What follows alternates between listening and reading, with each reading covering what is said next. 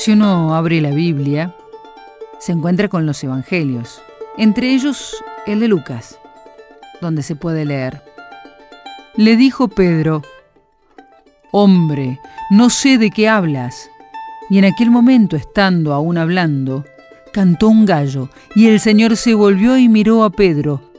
Y Pedro, saliendo fuera, rompió a llorar amargamente.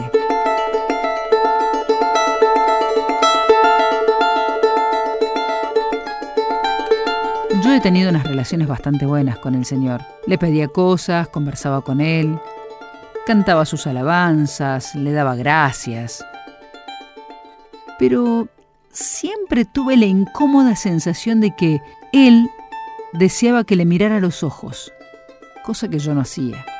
Yo le hablaba, pero desviaba mi mirada cuando sentía que Él me estaba mirando. Yo miraba siempre a otra parte y sabía por qué. Tenía miedo. Pensaba que en sus ojos iba a encontrar una mirada de reproche por algún pecado del que no me hubiera arrepentido. Pensaba que en sus ojos iba a descubrir una exigencia, que había algo que él deseaba de mí. Al fin, un día reuní el suficiente valor y miré. No había en sus ojos ni reproche ni exigencia. Sus ojos se limitaban a decir, te quiero. Me quedé mirando fijamente durante un largo tiempo y allí seguí el mismo mensaje. Te quiero. Y al igual que Pedro, salí fuera y lloré.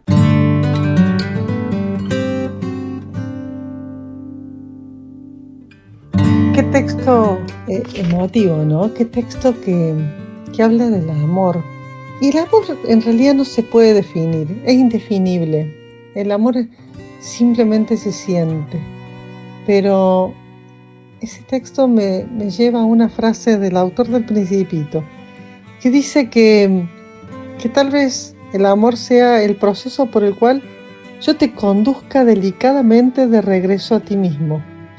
Es fantástico porque dice llevarte de vuelta delicadamente hacia ti mismo, no hacia donde yo quiero que vos seas, sino a quien vos sos.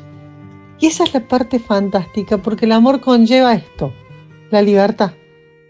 El amor va de la mano con la libertad. El amor es incondicional, no pone condiciones. No se lo puedo definir, pero se lo define por, por ciertas características y la fundamental es esta. Es incondicional. Todos nosotros estamos hechos de eso. La esencia nuestra es amor. Los que creemos en, en Dios, decimos que hemos sido hechos a imagen y semejanza de Dios.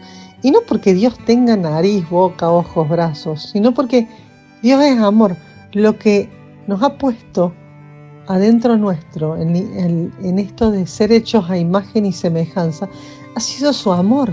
Somos parte de ese amor. Los que no creen en Dios hablan de energías y cuando terminemos este plano vamos a, a hacer energía y nos vamos a unir una energía mayor. No es otra cosa que esa. Somos como pequeños fractales, pequeñas gotitas de ese amor más grande, ¿no? Y esto es fantástico porque me van a preguntar seguramente, ¿y la gente mala? No sé si hay gente mala. Yo creo que eh, hay gente que, a la que le han pasado cosas malas y a lo largo de la vida se han olvidado que en esencia son amor, están hechos de amor. Yo creo eh, profundamente en eso, por eso también nos emocionan los gestos de amor incondicional.